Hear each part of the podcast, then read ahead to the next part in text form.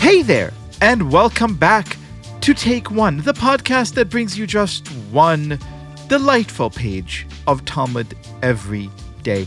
And in today's pages, Chagiga 23 and 24, we look back, not in anger, but with a sense that maybe, maybe we owe an apology to generations past. Have a listen. Once he heard the logic behind Bet Shammai's opinion, Rabbi Yehoshua immediately went and prostrated himself on the graves of Bet Shammai, i.e., the students and proponents of Shammai, and said, I humble myself before you, bones of Bet Shammai. If such clarity and wisdom is found in your rulings that you stated and left unexplained, all the more so must this be the case in your rulings when they were stated and explained. People said of Rabbi Yehoshua, Throughout his days, his teeth darkened because of all his fasts that he undertook to atone for having spoken inappropriately of Bet Shammai. What an amazing image! Someone prostrating himself on the graves of elders, saying, Can you even imagine how powerful your teachings and your wisdom must have been when you were still around to explain yourself to me? And I don't know about you, but when I come across an image that is moving, that is poetic, that is filled with life and hope, I pick up the phone and I call my friend and my teacher and yours. Here he is, Rabbi David Bashevkin. Welcome back to the show. Liel, what an absolute joy. And I found this passage and this imagery to be so moving about a student who looks at the reasoning and the logic of a previous generation in kind of a cynical and dismissive sort of way. And then when he begins to understand and come to it, he literally prostrates himself on the gravesite of this Beit Shammai and says, I'm so sorry I was wrong. And his mouth gets blackened because of the fast. And I really think there is a reason, and there's very deeply emblematic of the entire project of Talmud that we are talking about over here. You know, it's very interesting. The way that the Talmud describes what he does when he realizes that he was kind of talking quite cynically about the logic of previous generations is that he goes to the gravesite of Beit Shammai. And to me, that's a key in this story because Beit Shammai is the name of a yeshiva. It is not the name of an individual. There is no such thing as a grave site, so to speak, of a yeshiva of Shammai, the house of Shammai.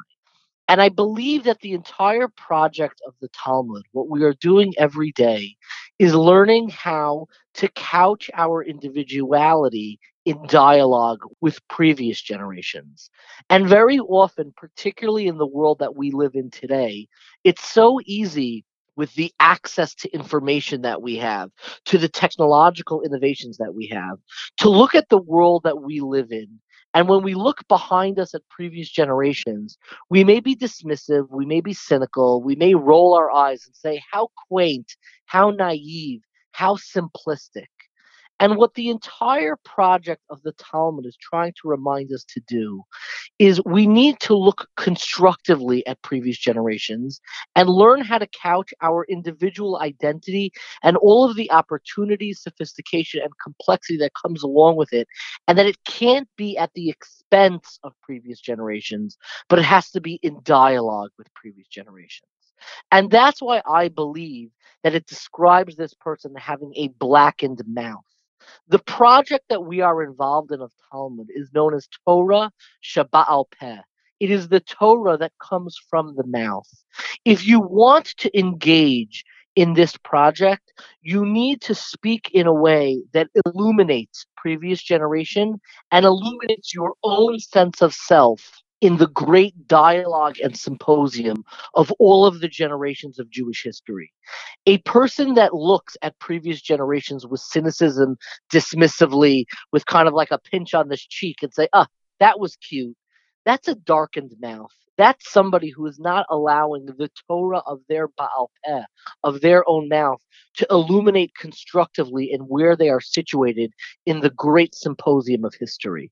But somebody who enters the project of Torah Sheba'al Peh and situates themselves, their own identity, their own ideas in the great unfolding of Jewish history, that is somebody whose mouth, their Torah Sheba'al Peh, the Torah that emerges from their mouth, will illuminate themselves and all of Jewish history.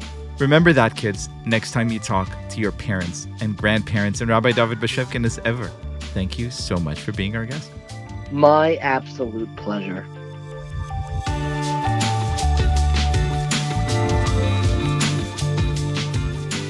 This has been Take One, a production of Tablet Studios. If you enjoy this show, and I hope you do, please go and rate and review us on iTunes or whatever platform you use to listen to podcasts. Each week, we'll be releasing new episodes Monday through Friday, covering the entire weekly portion of Daf Yomi. I'm your host, Liel Leibovitz, and our producers are Dorona Skay, Josh Cross, Robert Scaramuccia, Sarah Fredman Ader, and Quinn Waller. For more information, go to tabletmag.com slash take one or email us at takeone at tabletmag.com. You could find us on Twitter at take1dafyomi or join our Facebook group by searching for Take One Podcast. I hope we've made your day a little bit more Talmudic, and we'll see you again soon.